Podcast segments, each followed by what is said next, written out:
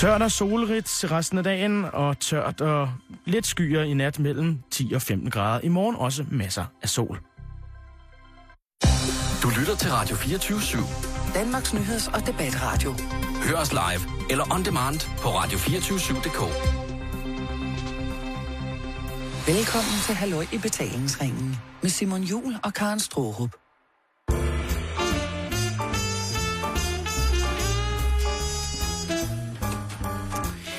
Ja, rigtig hjertelig velkommen, og vi skal da også lige rette vores ellers så dejlige introduktion og sige, at Karen Strohrup, hun er netop på ferie, hvis jeg kender hende ret. Ja, så her ved middagstid, så sidder hun vel et eller andet sted øh, ved nogle store bølger og hviler sig sammen med sit surfbræt og tænker, det var dog en dejlig tur på vandet.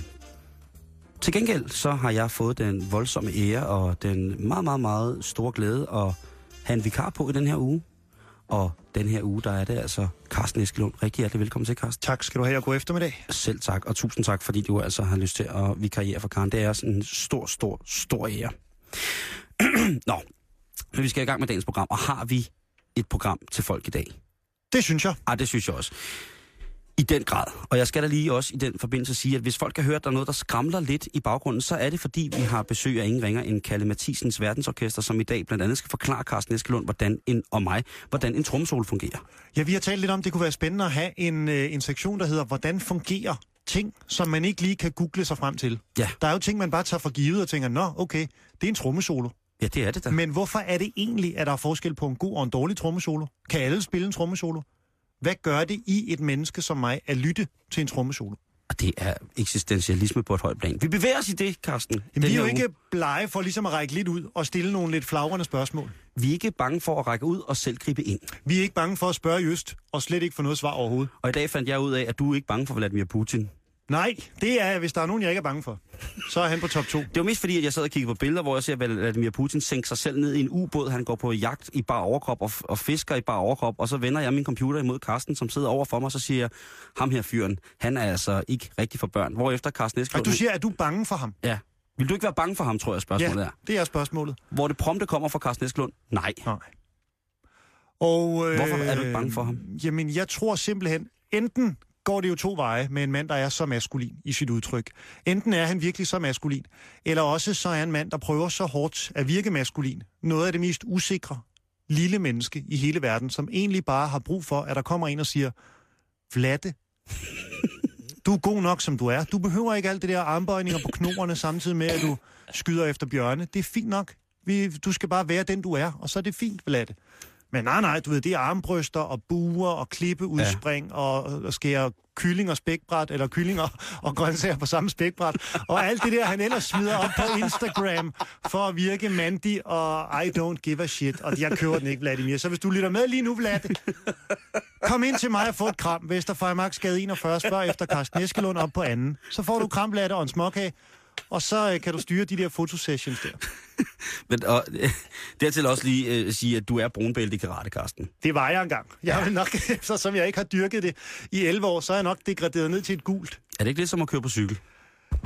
Mm, det vil jeg våge påstå, at det ikke er. Fordi skal jeg fortælle dig noget om karate? Ja, det skal du. Jeg dyrkede det jo engang nærmest religiøst. Jeg var i mine teenageår, der var jeg alt for genert til øh, at give mig i lag med det modsatte køn. Okay. Så jeg tænkte, at al den energi, den skal kanaliseres nogle steder hen, og det blev så i karate. Jeg trænede som en sindssyg. Jeg havde omdannet mit værelse til en dojo, som er et japansk træningsrum. Jeg havde ikke et rigtigt værelse. Du var et mærkeligt barn. Jeg var, øh, ja, det var jeg vel. For at sige det mildt, jeg tror også, min mor har været bekymret. Jeg havde en sandsæk hængende i midten af lokalet. Jeg fik i konfirmationsgave ikke en vægttræning, eller undskyld, ikke et anlæg, men en vægttræningsbænk. Så havde jeg lavet en ribe i sløjt. Så havde jeg lavet en seng i sløjt, som kunne foldes væk, således at der var plads til, at sandsækken kunne svinge. Og ved du, hvad jeg også gjorde, Simon? Jeg tror endda, vi har talt om det her. Jeg tror, vi har talt om det her før. Nej, jeg ved det ikke. Jeg sad med flasker og slog dem mod mine skinneben for at hærde dem. Jeg var Vladimir. Du det var var, det var, jeg var Vladimir Putin, da du... jeg var 13. Måske følte du dig troet. Jamen, jeg ved jo, hvad Vladimir har været igennem. Prøv det er jo derfor, jeg kan forholde mig til Vladimir på det plan, jeg kan. Eske, jeg vil sætte alle mine penge til hver en tid på dig. Mig mod Vladimir. Ja, det vil jeg. Det er et godt uh, Kanal 5-program. Vlad, Ja. Vladimir møder forskellige danskere, udfordrer dem i noget. Synes jeg, det er en god Nå, idé. den tager vi en anden dag. Det tager vi en anden dag. Nå, lad os lige tage lidt kort nyt. Øh, Sverigesdemokraterne, den svenske pendant til Dansk Folkeparti, de har en øh, intern stridighed, lad os bare kalde det det, PT liggende hen over deres skulderkasten i. Og det er, vil jeg sige, at øh, en af, hvad hedder det, øh, de frem, mest fremtrædende medlemmer i Sverigesdemokraterne nu er blevet anklaget for voldtægt af et andet medlem af Sverigesdemokraterne. Og jeg tænker, altså vi har jo haft nogle skandaler i dansk politik efterhånden. Øh, hvis man roder lidt i fortiden, så har der været Lure Andersen, daværende IT-ordfører for Venstre, som jo altså blev taget i at lure på, sol, øh, på, på, på lækre kællinger i solarier med små kameraer, øh, eller et hul i væggen. Og vi har jo haft den altid stedsenærværende Jeppe Kofod, som jo altså på en, en påskelejr for Socialdemokratiets ungdom i Esbjerg valgte at tage lidt for hårdt for sig af retterne på, en, på det tidspunkt 15-årig pige, som så senere hen har udtalt, at hun har ikke, ikke lidt overlast på nogen måde. De er stadig på talefod, og, hvilket jo også øh, frem maner et billede af en Jeppe Kofod som en hensynsfuld og øh, blid elsker. Mm. Men øh, ja, det billede skal man også have lov til at have. Men jeg vil bare, øh, jeg vil bare sige, at øh, det er en nyhed, som jeg tænker, den er ikke, det er ikke noget, vi behøver at, at, at lære af Sverige. Der er så mange folk, der siger, at vi skal lære af Sverige, de er så langt fremme på alle mulige punkter. Men det her, så kan man være politisk enig eller uenig med, med partierne, sådan noget foregår i. Det er ikke noget, vi behøver. Og jeg kan ikke, altså jeg kan godt øh, se, at hvis jeg kigger på, på billeder af Sverigesdemokraten, så kan jeg godt se, at der er folk, som er, er, er rent udseendelsesmæssigt, er, er i min optik og med, med, min, med min smagsløg, ret højt op på, på listen over, hvad man synes egentlig er ret pænt. Mm-hmm. Skræmmende, øh, at deres øh, politiske holdning så øh, ligesom akkumulerer en, en, en smag af lort i min mund. Det må så være. Men hvis man kigger tilsvarende på Dansk Folkepartis øh, holdbillede og tænker, hvem skulle voldtage hvem her, så, så kommer jeg ikke langt i mine fantasier. Det er også en måde at komme rundt om agurketid på, det her. Det er meget det er spændende eksistentielle spørgsmål. Jamen, det er det. Øh, så vil jeg Eller hellere... de er spændende, der bliver... Nej. Ah, spændende, spændende er det nok ikke. Ja, Det, det det er er, øh, men som vi snakker om, vi er begge to glade for konspirationer. En konspiration for mig, det kunne være, hvem vil voldtage hvem. Altså, jeg synes, at det er noget, der skal være på et teoretisk plan. Så kan man sige, at der i den politiske verden nok foregår det, der hedder justitsvoldtægter. Det er nok ofte, at der i, i partier imellem er folk, der føler sig forulæmpet på deres meninger, Mm. men ikke får sagt fra. Men det kan også være den foruretning, som man føler rent politisk kan generere en seksuel energi, seksuel energi, som gør, at man på et eller andet tidspunkt slet ikke kan... Jeg ved ikke, det kunne være Pastor Kraup, som lige pludselig tænker, nu er det, nu er det nok. Nu er det, nu er det så vildt, at det har genereret en, en ting i mig, som gør, at jeg øh, rent fysisk må, må, må, gå, må gå i lag med en politisk modstander. Men der skal man spørge først. Ja. Der skal man være enige. Det kan godt være, at man ikke er enig politisk, men man må ikke bare gå ud og tage for sig retterne på, på kødbuffeten, på den politiske kødbuffet. Nej, nej, fy, fy, fy. Det vil jeg bare sige. Kort nyhed fra Sverige, altså at øh, det nationalistiske Sverigesdemokrater nu begynder at voldtage øh, inden for rækkerne. Jeg synes, det er fint. Øh, så må det ligesom være det. Det må koste nogle stemmer. Må det ikke det alt andet lige? Ifølge... Vil du ikke som kernevælger, hvis der var et parti, der havde den slags ting kørende i egne rækker, tænke, er det der, jeg ønsker at placere min stemme? Eller skal jeg revurdere min opfattelse af det parti, jeg synes betyder noget for mig? Det kommer sgu an på, hvor voldsom Sverigesdemokrat jeg var, fordi hvis jeg var nation- nationalsocialistisk Sverigedemokrat, så ville jeg nok tænke, det er godt det her. Det bliver inden for egen rækker. Vi vil ikke have nogen ind i landet. De er for eksempel utrolig udenrigsfjendske i de Sverigesdemokraterne. Der skal satan med ikke nogen ind i Sverige. De har jo ikke nok plads. Der må ikke komme flere ind i Sverige. Det belaster deres økonomi, det belaster alt muligt andet, deres sociale, deres sociale arv, og hvem fanden vil ikke gerne have, at knækbrød også eksisterer om tusind års surstrømming? Jeg spørger bare. Så du tænker, at der er vælgere, der vil værdsætte, at et parti forsøger at lave sit eget folk, kun bestående af folk med den politiske overbevisning? Ja, hvis det var nationalsocialister, tænker jeg, det skulle sikkert være meget fint. Ja. Og endnu værre, det kan jo være, at der er nogen, hvor der lige pludselig påpeger, at det er en normal kutyme i partiet. At vi holder os inden for rækkerne. Vi parer ikke udenom. Tænk, hvis der kom en eller anden form for øh, sydeuropæisk lille ting ind i, i... Altså, det her, det er racerenhed ud over alt. Men hvordan er det endt? Jeg er, jeg er kommet så langt væk fra selve nyheden nu, synes jeg. Ja, okay. Det er endt på den her måde, øh, at det fremtrædende medlem i Sverigesdemokraterne er blevet frataget alle sine tillidsposter i partiet. Han har valgt at melde sig ud af politiet, og så længe han er under politiefterforskning, så har han ikke på noget tidspunkt noget at skulle have sagt i forhold til hans tidligere parti. Alright. Vi må følge sagen nærmere i de to dage, vi er tilbage her. Det synes min jeg. Det synes jeg. En anden lille kort nyhed er, Carsten, øh, Samvirke, øh, det dejlige, dejlige blad, som jo altså for akademiske mellemlederkoner eller ægtefæller er det, der svarer til en ung drengs V-max. Jeg kan du altså finde ud af, hvordan man olierer, oliere en ribbe, eller på en anden måde få en, får en gammel støbejernsgryde til at holde op med at lugte af kari, øh, eller hvordan- hvordan man afruster sit fondysæt, efter det har været hengemt i, i skuret i lang tid.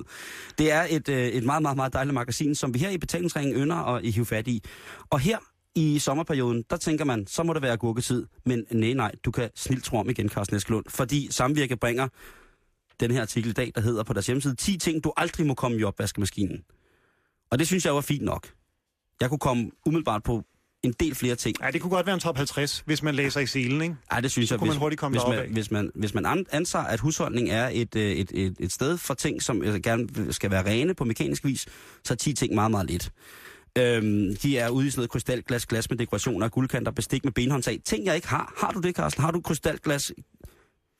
Jeg har ingen krystalglas, nej, men Har du- jeg har nogle skrøbelige glas, for man er jo forundret over, hvad der kan gå i smadder i en opvaskemaskine. Har du glas med dekorationer og guldkanter? Jeg har en tallerken med en guldkant. Det har, jeg har også en. Har du bestik med benhåndtag? Det ved jeg ikke engang, hvad er.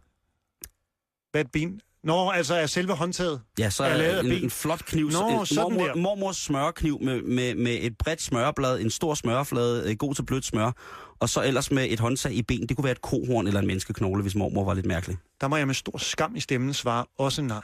Alle dine aluminiumsfade og dine øh, gastroeffektive kovergryder, dem må du heller ikke komme i opvaskemaskinen. Har du mange af dem?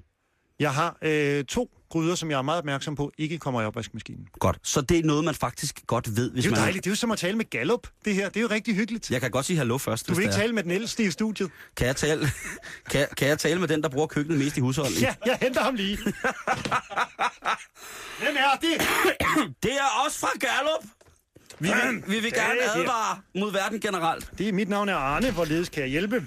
Øh, nu skal du høre her. Det er sådan, at øh, jeg har sad og kigget på, øh, på, hvad hedder det, på nogle hjemmesider for forskellige opvaskemaskinefabrikanter, hvor man så kan downloade pdf'er, som indeholder brugsanvisninger. Blandt andet ikoner med streger over, som dette må du ikke komme i opvaskemaskinen. Der var øh, blandt andet en, øh, en ikon hund med en streg over, den skal ikke i opvaskemaskinen.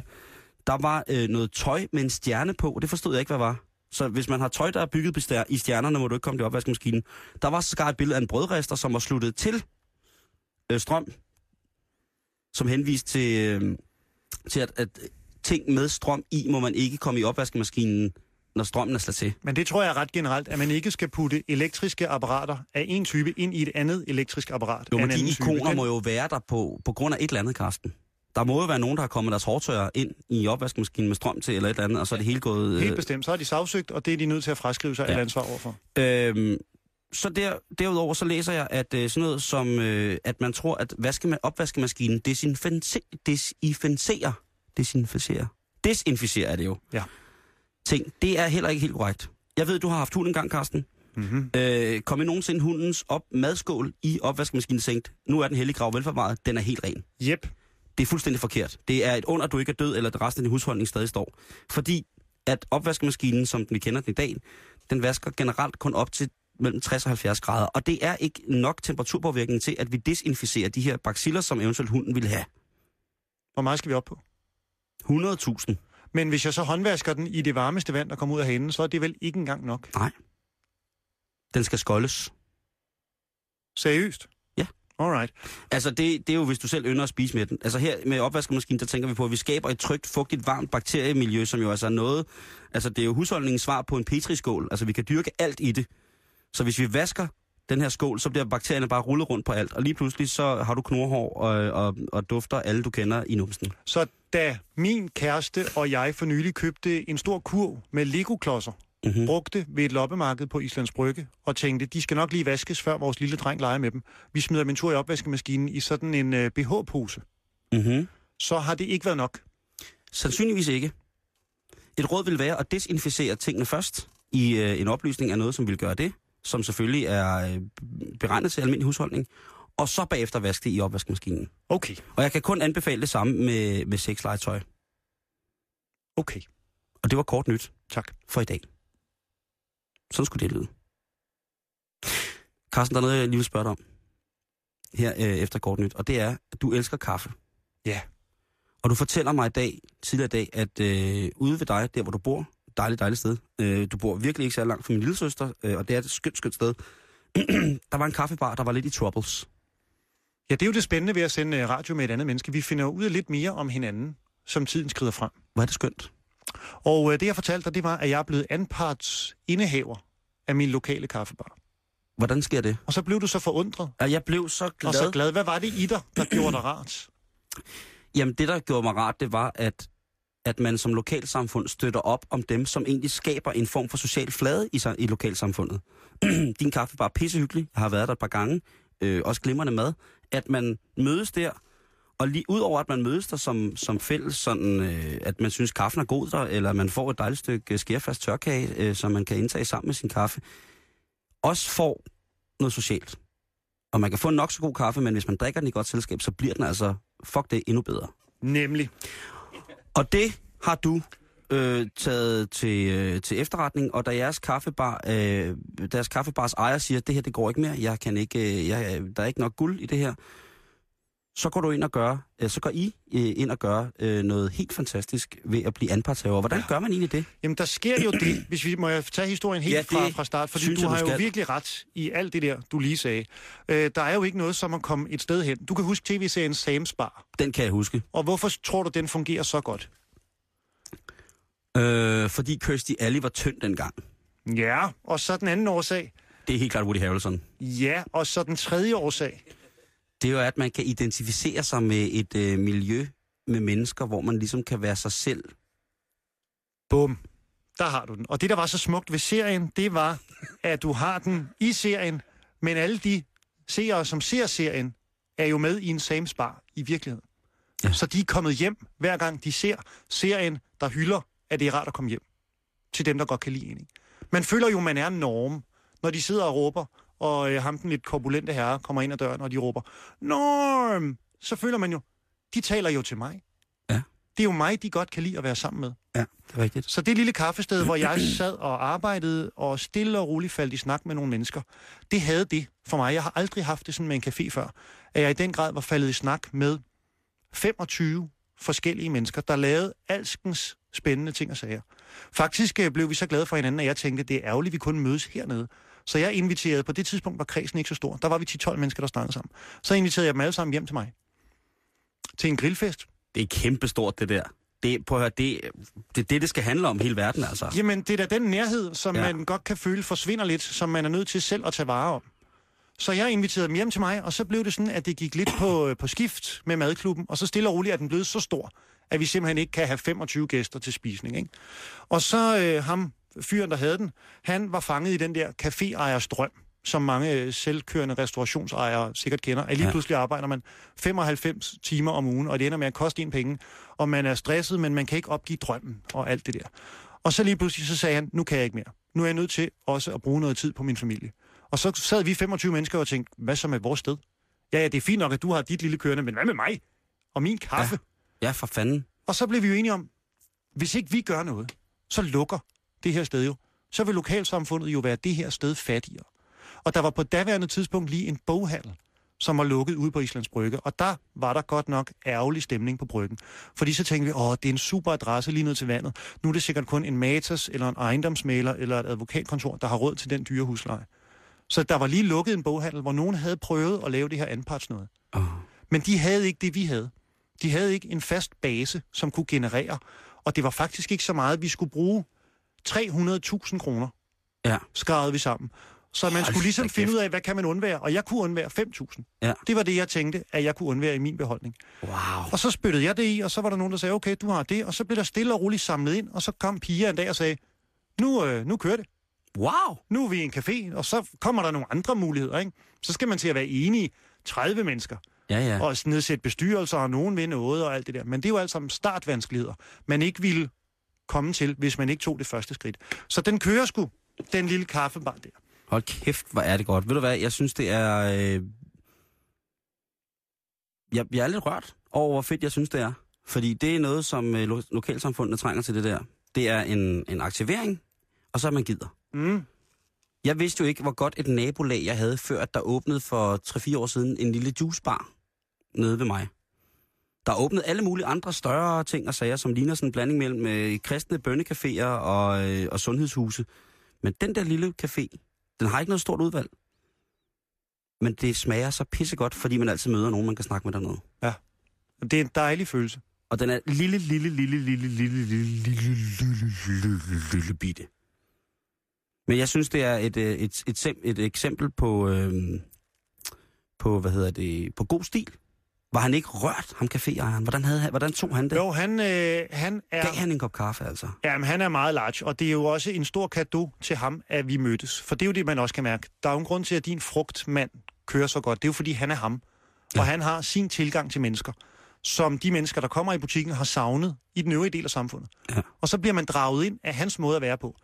Og jeg tror da, at han, han havde det lidt svært, for han er blevet første mand dernede nu. Mm-hmm. Så han skulle også ligesom igennem en fase, hvor Gud, nu er det ikke mit længere, men det er stadig det, jeg har bygget op, men nu er der nogle andre, der bestemmer på et eller andet plan, fordi han ikke har enhændige beslutninger. Han er ligesom ansat som en form for første mand. Ja. Men det virker som om, at han har været igennem den der fase nu, hvor han kan sige, all right, nu er vi her, og nu har han faste arbejdstider, kan bruge mere tid på at være sammen med familien, og alt det der. Så han er glad, men det er jo ikke udpræget simpelt at lige gå igennem den Nå, nej, transformation. men, men, men et eller andet sted, så har I også været med til at redde en mand. I har været med til at understøtte hans drøm. Ja. Det, det, det, det 2013, det er jo et eventyr, det der. mm. Det, det er, hold kæft, hvor er det fedt. Og det spændende er jo, at så mange mennesker kommer ind i kaffebaren og aldrig har været der før og hører, når hvis er det så. Så, så når de hører, at der er 30, der har det, så har man det præcis ligesom du har. Fordi det er bare ikke historier, man hører så tit. Selvom det kunne det jo være. Jeg sgu øh, aldrig nogensinde hørt den. Jeg er dybt fascineret, og jeg vil... Øh, ja, Men det det, også, det er det vil jeg også prøve med tanke, et det andet. ikke? Jeg skal bare Jamen- lige komme i tanke om, altså for, rundt omkring mig, der ligger kun brillebutikker. Øh, og, og så, øh, der ligger en stor stof 2000, hvor, altså, og der, så ligger der en endurance sport, som altså sælger udstyr til, øh, til folk, der er langdistance løber eller svømmer, og det er jeg jo ikke, Nej, men det skal jo heller ikke være... selvom jeg har briller. Det skal jo, det er jo, det er jo... Ja, vi kan godt lide kaffe alle sammen, men vi har jo et menneskeligt fundament på en eller anden måde. Det er jo det, der er rart, ikke? Jo, men ja, det er også det, altså det kan jo godt være, umiddelbart så synes jeg, at alle de mennesker, der går ind i endurance sport, lige der, hvor jeg bor, det er mennesker, jeg aldrig nogensinde have noget til fælles med. Mm. Men det kan jo godt være, hvis de var på røven, og jeg begyndte at komme meget i endurance sport, at det så ville kunne hjælpe, hvis det var, at de begyndte at gå på røven. Og så køber I alle sammen sportsbutikken Lige så snart, og har at, et lille anpartsselskab. lige så snart at der er øh, et, et sted omkring mig, der er brug for en hånd på den måde, så vil jeg kontakte dig, Carsten, og så skal du informere mig om, hvad det er, man gør. Men, vi er jo enige, men jeg tror, det er ret uh, naturligt, at det her skyder frem oven i de her finanskrisetider, hvor ingen har en klink. Ikke? Hele den her Ja. anpartsnøde, for jeg har da tænkt efterfølgende, hvorfor er alt i mit liv ikke anpart? Jeg har ikke råd til et sommerhus. Det har jeg ikke. Det kunne jeg virkelig godt tænke mig, for Ja. jeg elsker at være i sommerhus. Ja. Ja. Så hvorfor skulle jeg ikke skrive øh, på Facebook, lave en gruppe, der hedder, hvem vil være med i Karstens sommerhus? Og så spytter man i, du ved, vi skal bruge øh, 1.500 kroner per ejer. Så har du rask væk en million. Så kører du sommerhus, så mødes du, laver weekender, og så har du, du ved, måske fire uger om året. altså, 1.500 kroner, så en million. Så kan jeg godt med min simple hovedregning, så sat ned med mange, der skal dele det sommerhus. Ikke hvis min onkel Torben laver regnskabet, du. Det er kun et spørgsmål om at, at tage sådan nogle uh, revisionsmæssige friheder. Ham kan jeg også sætte dig i kontakt med. Det gør det noget lettere, når man Onkel laver anpartsselskaber. Men du forstår princippet i det. Jeg forstår princippet. Så jeg alt synes, kunne være anpart, en, ikke? øh, Det kunne være skidesmart. Jeg synes, det er en pissehammerende flot og god idé.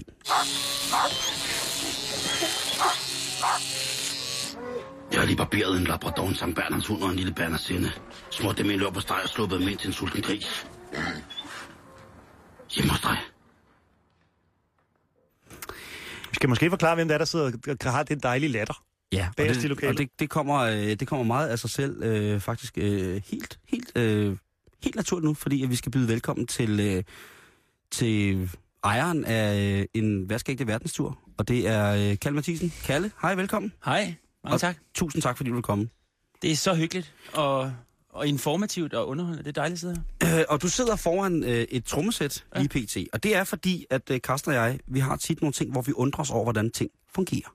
Ja, vi er nogle nysgerrige fædre, og der er jo noget i denne verden, man ikke rigtig kan forklare eller finde på nettet. Man er nødt til simpelthen at prøve at gå ind i en måske lidt flagrende samtale. Det kan jo godt være, det bliver det her, når man skal tale om musik. Det er jo ligesom at tale om, om vin og oplevelser. Så er noget rundt, eller noget er sårbart. Noget kan være alt muligt, der kan være lidt svært, men det er nogle gange øh, lidt rart at sætte ord på alligevel. Så vi har inviteret dig ind, Kalle, for at finde ud af, hvordan en trommesolo fungerer. For jeg har været ude og se noget jazz i løbet af jazzfestivalen, der er nylig afsluttet her i København. Og der så jeg et par trommesoloer eller to. Og jeg bliver bare suget ind i dem. Ja. Af en eller anden årsag. Der er jo også nogle gange, hvor man ikke bliver suget ind i dem. Ja, det må man sige. Mm. Hvor man nærmest føler sig suget ud. Og mærker sig selv sætte sig op på sin cykel. Og tænker, nå, det var den 50'er. Men så er der jo bare gange, hvor man virkelig 50'er.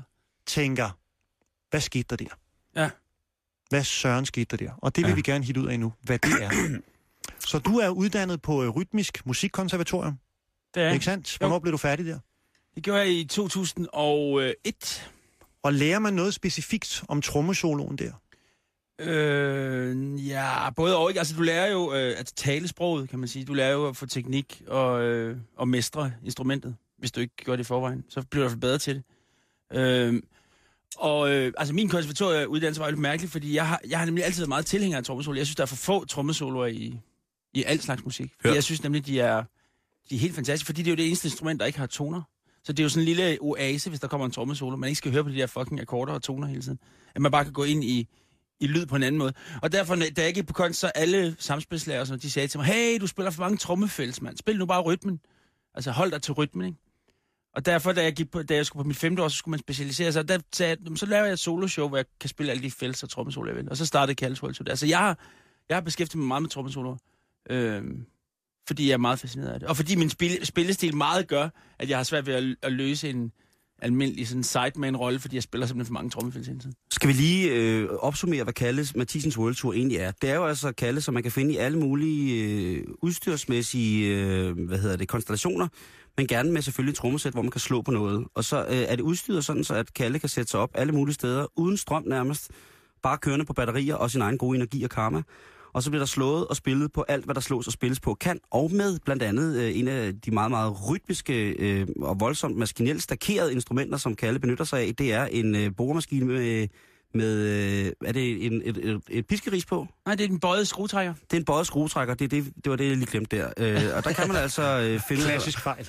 Der kan man altså, der øh, kalder en de få mennesker, der kan få mig til at danse øh, i det hele taget, men også til at danse til lyden af øh, bøjet skruetrækker i boremaskine på bækken. Det er jo en ting, som der, jeg synes, øh, egentlig godt kunne indgå i, i, i et klassisk øh, ensemble øh, enhed, eller sådan sammenhæng. Ja, men altså, desto flere, der ser det, øh, flipper jo over det og spørger, om de selv må bruge det. Altså andre, Janishar. Ja, For det er jo en, øh, man kan spille utrolig hurtigt med den jo, selvfølgelig. Og man kan få en pause i hænderne. Jeg skal også lige sige, at Kalle kan spille utrolig øh, hurtigt øh, i, i forvejen. Jamen, jeg har jo set Kalle spille, og det har du måske også, hvis du har været i nærheden af... Ja, du spiller vel også andre steder end i Indre København, men det er ofte der, jeg har set dig. Ja, det- hvor du sidder på se- din taburet. Ja. Det hedder World Tour jo, Ka- øh, Karsten. Ja, men den har nogle gange base i den har København. taget base Kan i? København, det? det kan man roligt Ja. sige. Den, har, den er startet der, og, og den er udspringer derfra. Det er min hjemstavn. Og så sidder du og optager dig selv. Ja, det kan jeg jo gøre med Loopstation. Ja. Øh, men når du spørger om det med trommesolo, så, så tror jeg jo, noget, der, noget af det, der er fascinerende med trommesoloen, er, at alle vil basic set kunne gøre det. Øh, man kan jo slå på alt. Altså, nu, nu sidder der trommesæt her, men, men, men, men jeg synes jo, trommesolo, der sådan overrasker en, er lidt sjovere, fordi jeg får med det samme lyst til at sige... det har en guitarist jo svært ved. Jeg skal bare bruge to trommestikker, så kan jeg sådan set gå i gang med at lave musik lige her. Det her bord, I sidder ved, ikke?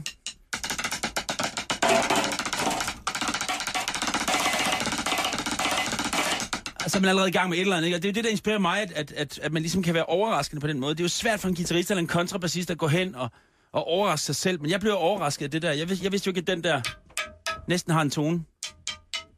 Der er faktisk flere toner, kan I høre det? Øh. Det kan jeg faktisk ikke høre. Jeg må også indrømme, jeg, øh, jeg har ikke de store musiske ører. Nå, det var bare lige noget for mig. men øh, ja. men det, det er jo det, der er det fede ved trommer, at, at, at du behøver ikke trommesætte. Du kan sådan set gøre det overalt. Øhm, når man nu hører en trommesolo, der ligger midt i et nummer, Ja. så skal den, nu gætter jeg bare, og så må du sige, om det er rigtigt eller forkert, for jeg gætter på, at en trommesolo har sit eget lille liv, Ja, selvfølgelig. men den skal jo stadig ligge inden for det liv, som sangen har. Det er fuldstændig rigtigt. Så det vil sige, når en sang er 40 sekunder gammel, ja. Og man skal have en trommesolo, så skal man starte i den sang, så det ikke lyder unaturligt. Ja, fuldstændig. Og så derefter, så har man så frit slag. Eller det, hvad sker det er der jo, der? Det er jo ligesom igen, som du siger, det er jo svært, at- for det er jo fra person til person. Øh, hvis vi tager jazzsoloen, det er jo den, du startede med der med jazzfestival, Ja. så, så er det tit, at så taler man meget om, at man skal prøve på at spille melodien, og man skal holde formen, som det hedder. Altså man skal, hvis, hvis, et, øh, hvis det er en blues-sang for eksempel, så, så er det 12 takter, så er nummeret 12 takter, før alle hele akkordtingen starter forfra. Og den 12-takts bevægelse må du ikke bryde ud af. Den skal du holde dig inden for. Du skal holde tempoet. Øh, og du skal prøve at spille nogle melodier, altså sådan at du Altså jazz er tit sådan noget, man spiller på tirsdag, som I sikkert kender. Den der rytme på right-bækken. Der er på tirsdag, der på tirsdag, der på tirsdag. Og så er en jazz solo faktisk tit, at man prøver at holde den og spille nogle melodier. Ba, du, du, du, du, ba, du, ba, ba, du, ba, ba, ba, du, ba, du, du, du, du, du, ba, du, ba, ba. Sådan at lytteren kan sidde og tænke, der er sgu melodier i det der. Man kunne også, det er der også mange, der gør, bare gå fuldstændig agurk, prøve at holde tempoet.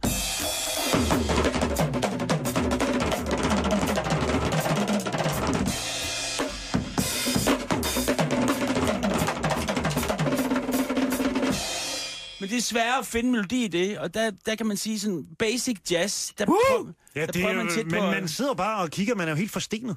Så du må undskylde, hvis jeg ikke reagerer, men man er jo bare helt... Nej, men øh, hey, det, det er jeg vant til, jeg er vant til. Altså. Men man kan jo bare godt blive lidt paf, fordi det er simpelthen, og nu spiller jeg jo heller ikke på noget, men det er simpelthen så imponerende. Altså, jeg kan slet ikke forstå, ja. at du med den ene arm kan gøre noget, og med den anden arm kan gøre noget andet. Jeg Men kan det- nærmest forstå et håndled i et forsøg på at åbne en flaske rødvin. Fordi to hænder skal arbejde sammen, og så begge ben kører også. Ja. Og det Ja. andet ben, det er altså fire ting, Simon.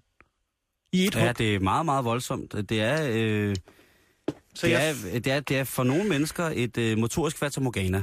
Og, ja. for, og for andre mennesker, så er, det, så er det meget, meget lige til. Men jeg tror, det har noget at gøre med, øh, lige præcis med slagtøjsinstrumenter, så er det jo sådan, at vi som mennesker reagerer motorisk på lyd og følelse.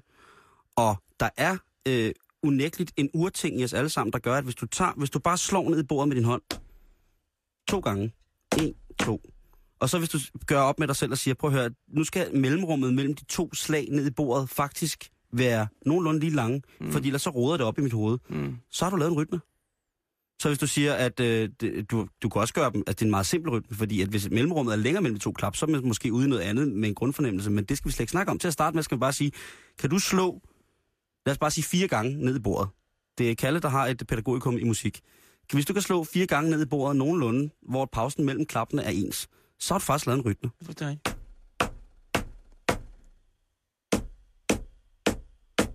Ja, Bum. det var først Simon og så Carsten. Det var fuldstændig fantastisk. Du sagde, at, du ikke kunne åbne en... øh, Var det der en var- rytme det, der? det, var der jo. Det der var rytme, og det der var var, da- og der var tempo, fordi du holdt, der var lige langt mellem slagene, så der var du, du, du, du, du. Og det er jo med det samme, man hører tempo, så, så er musikken jo i gang, fordi så har man alt muligt, man kan hænge op på det tempo. På Carsten, det du lavede der, der, det er det, som folk danser aller, aller, aller, aller mest til i hele verden lige for tiden. Det er fuldstændig rigtigt. Det hedder fire i gulvet, og det betyder, at der er fire slag på stortrummen hele vejen i det, der er, kaldes en fire fjerdedels takt. Det vil sige, at vi har fire, at perioderne, som musikken er det, musik er meget matematik, men det skal man bare lade være med at tænke på. Mm. Men det vil sige, at perioden den er i alle fire slag.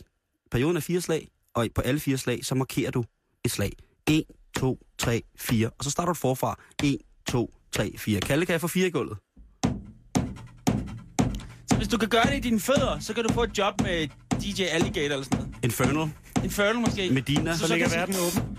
Hvis du så kan slå øh, der, hvor pausen er på hi-hat, så har du øh, den klassiske umtsch, umtsch, som... Øh, Ja, og det er jo der, det så bliver svært, ikke? Og man Jo, jo, skal på men konservatoriet Man skal starte et sted, ikke? og alt det der. Jeg har, Der jo- jeg har en teori om, at jeg kan lære alle at spille den her rytme her.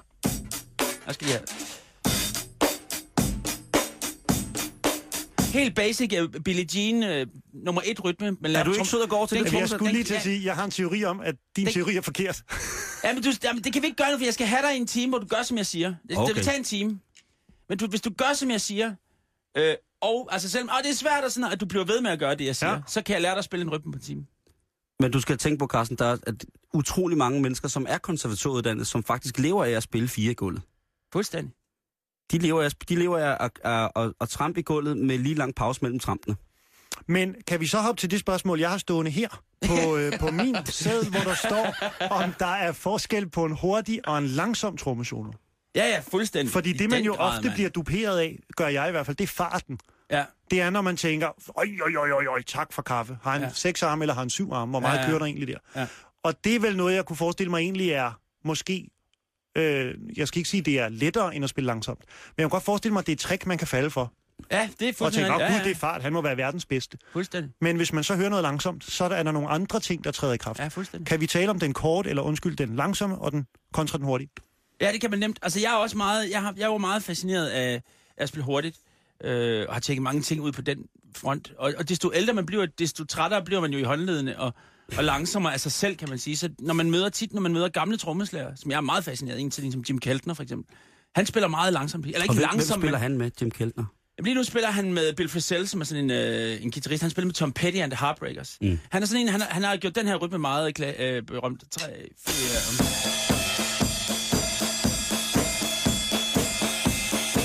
Meget simpel rytme, hvor, men hvor man prøver at få 8. delene til at svinge, så de ikke er lige, som det hedder. En sådan meget tysk måde at spille den rytme på, vil være sådan her. Hvor alle slag er lige høje, men han svinger på den sjov måde. Men, Og men er det er reelt samme rytme, de to der. Ja, men det er noget med feel. Det, og det er desto ældre du bliver, desto mere du har spillet den, så kan du sådan begynde at ligge på den sjove måde. Det gør han rigtig meget. Når han spiller solo, kunne det være sådan noget... Øh...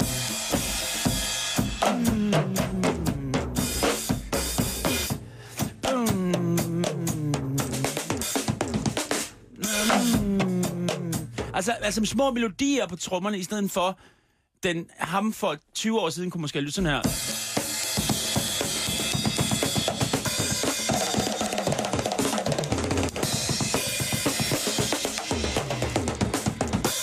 Altså, altså hvor man mere er bliver tænder på, på, på tempoet. For det er jo det, man kan med trommer. Man kan spille mega hurtigt, fordi du har fire lemmer, du kan bruge hele tiden. En bassist eller en pianist har kun fingrene. Han har altså til gengæld selvfølgelig 10 fingre. Men, men her der kan, altså, og man kan spille så mega højt på trommerne. Akustisk. Jeg kunne give jer høreskade, hvis det var et større trommesæt. Og I var lidt tættere på mig, så kunne jeg næsten give jer 10.000 bare helt akustisk, hvis I stod herovre. Ikke? Det er jo Carsten. det, der er power. power. Carsten ser meget, øh, meget glad ud for det her. Jamen, det er også... øh, Ofte er man jo ikke så tæt på, når der bliver lavet trommesoloer. Nej. Men her sidder man jo virkelig, øh, virkelig dejligt tæt. Men, men jeg er stadig, var, var det langsomme trommesoloer, det der? Ja, hvad mener du med langsomt? Ja, ja, for, for mig er det langsomt, fordi der er langt imellem slagene. Man kan også spille utrolig langsomt. To, tre, fire. Øh. Det er en langsom rytme, kan du høre det? Ja. Altså, det vil være en ballade, ikke? Og så spille solo over det. Altså, så, men men det, er jo, det, er jo, det er jo derfor, det er lidt svært at snakke fordi langsomt, hvad betyder det? Du kan jo også spille et hurtigt tempo og spille langsomt over det, for eksempel øh, noget jungle.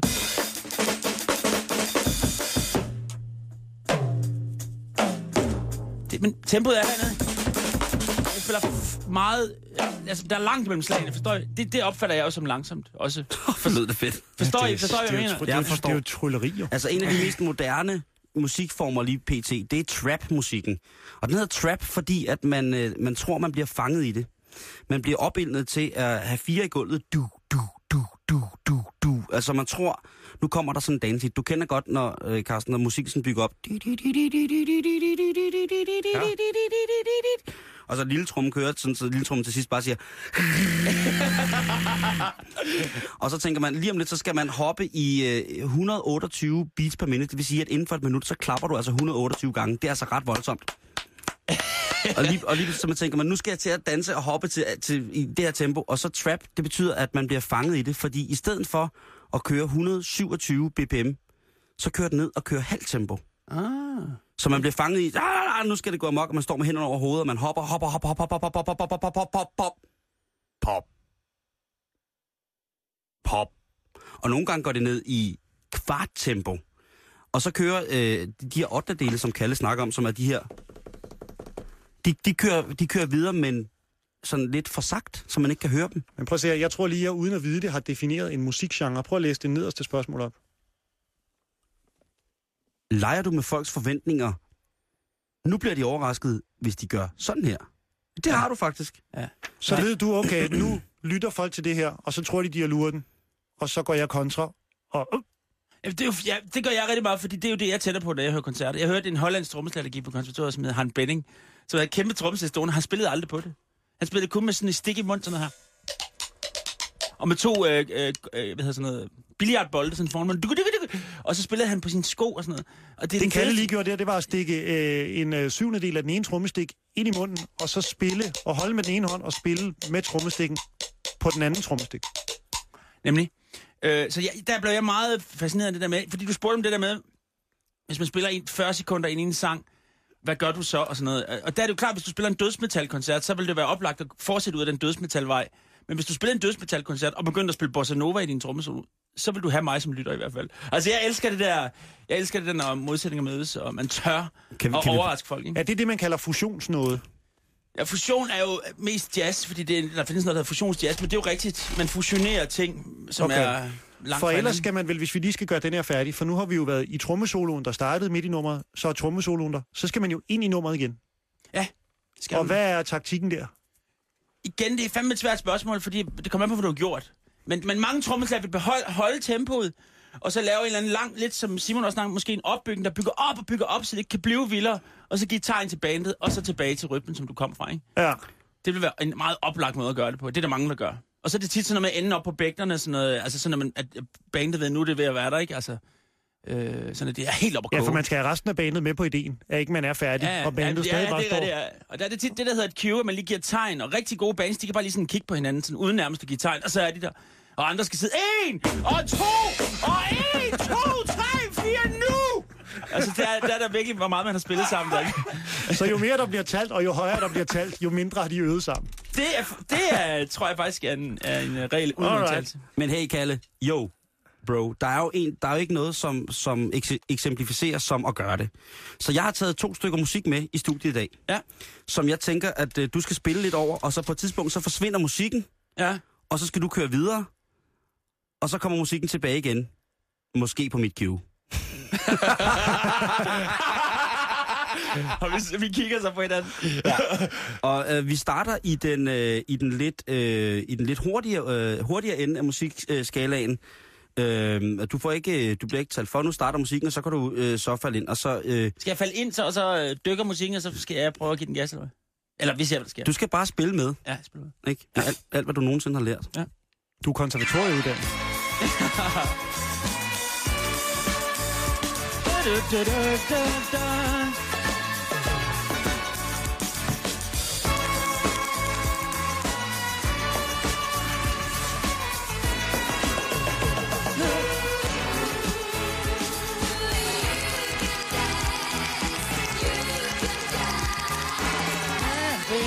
time of again.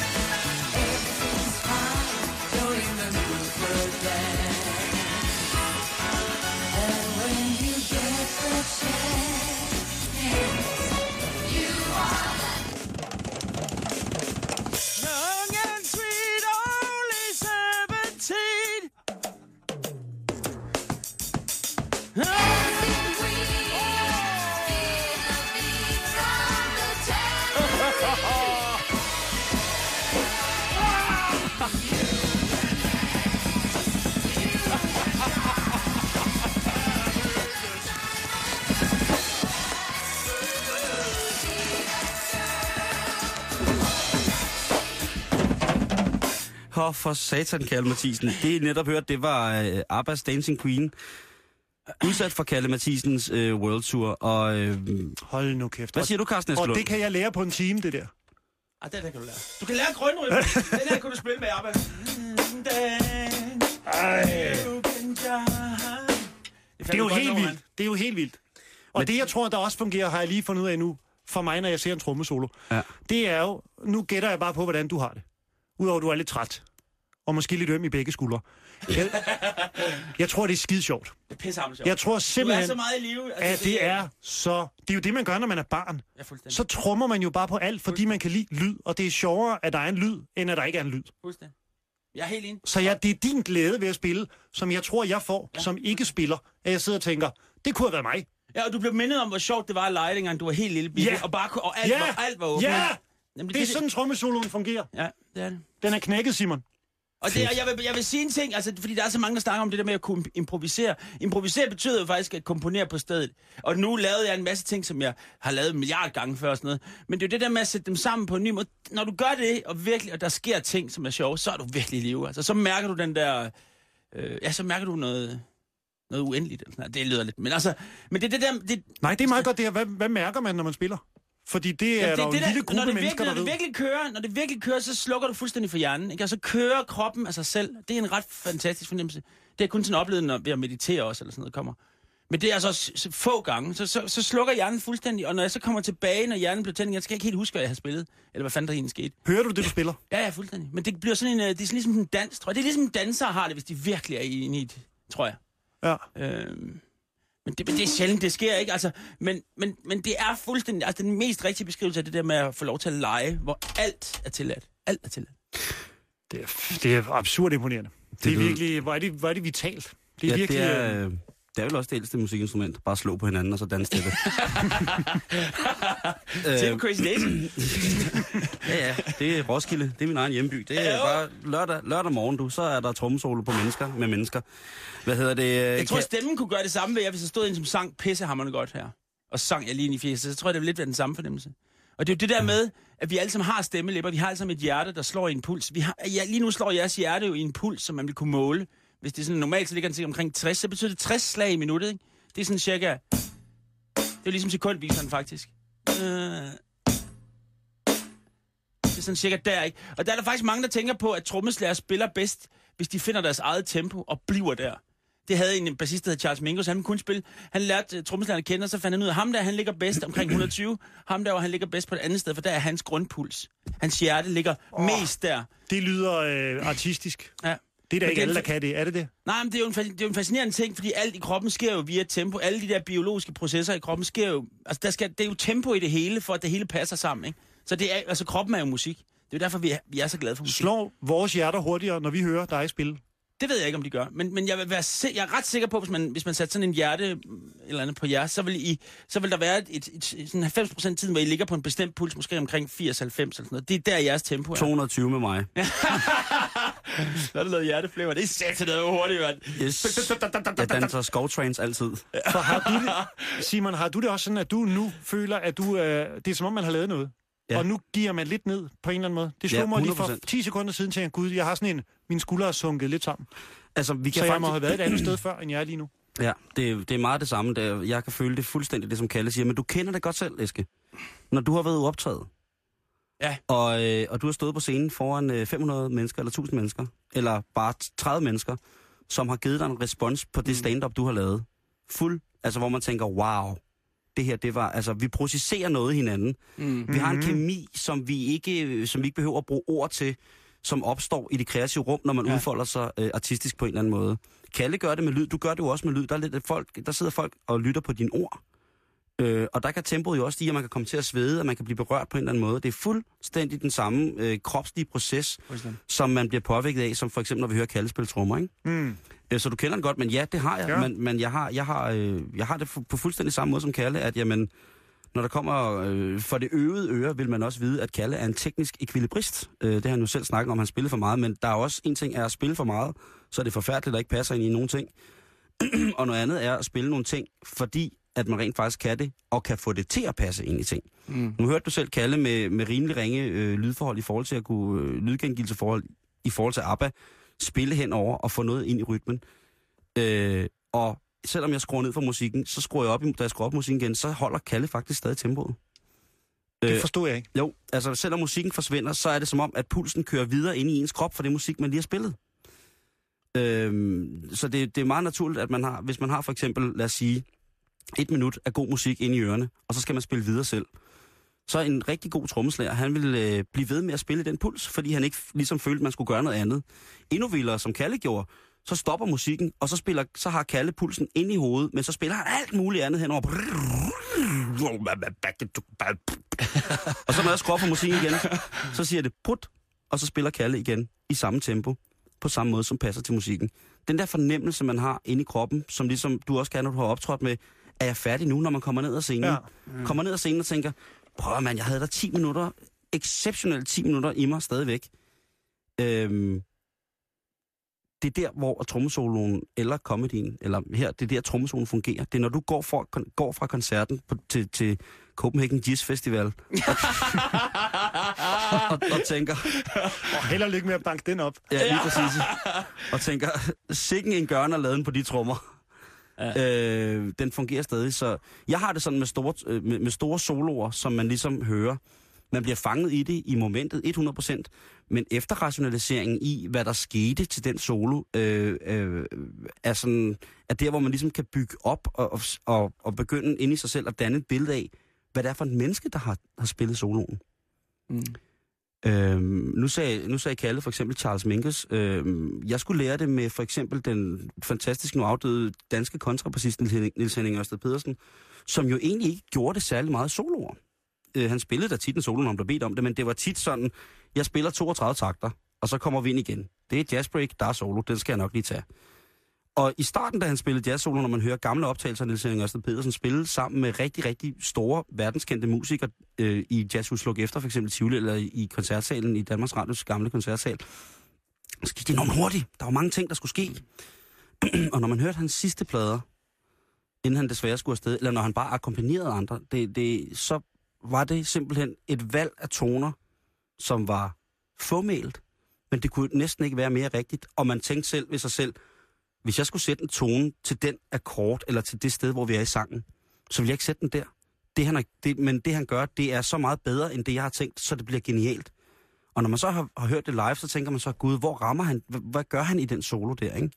Det samme med, hvis man så en trommeslager, en, lad os tage en stor øh, trommeslager, som, vil, øh, som kan spille alle mulige mærkelige ting. Øh, Kalle hjælp mig. Det kunne være, lad os sige... Øh, jo, lad os tage Vinnie Colaiuta. Han er et rigtig godt, Ja. øh, rigtig godt eksempel. En trommeslager, øh, som startede med at spille sammen med Frank Zappa i hans gamle dage i det, der hedder Mothers of Invention, som var en blanding af, af cabaret, øh, virkelig, virkelig øh, teknisk svært fusionsmusik, øh, rock, øh, oper, øh, operette, spoken word, alt muligt.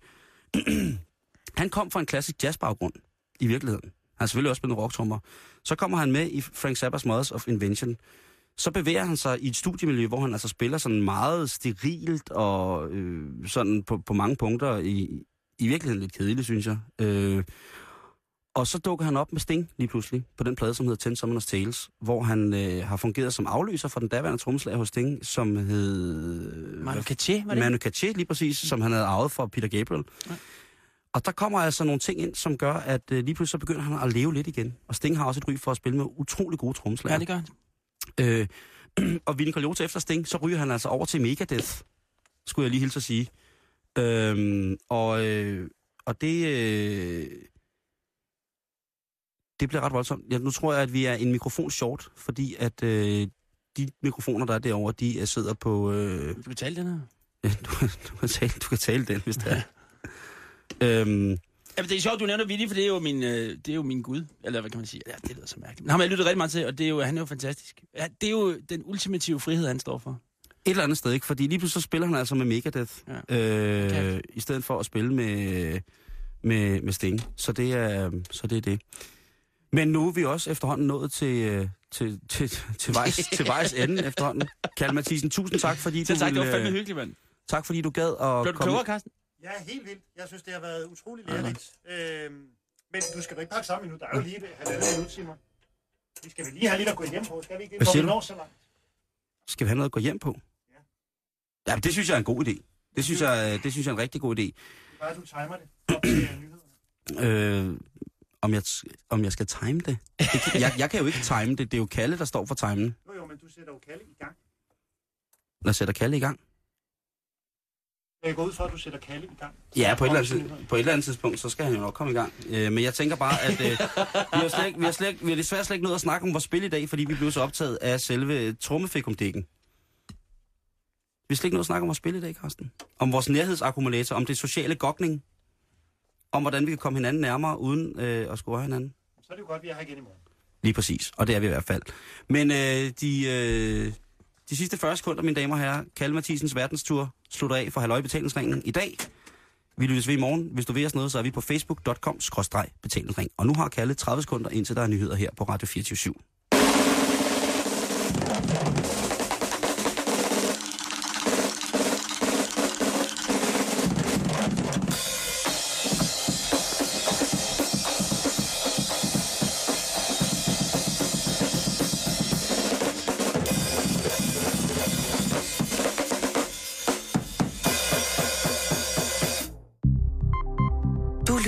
Radio 24 /7. Om lidt er der nyheder.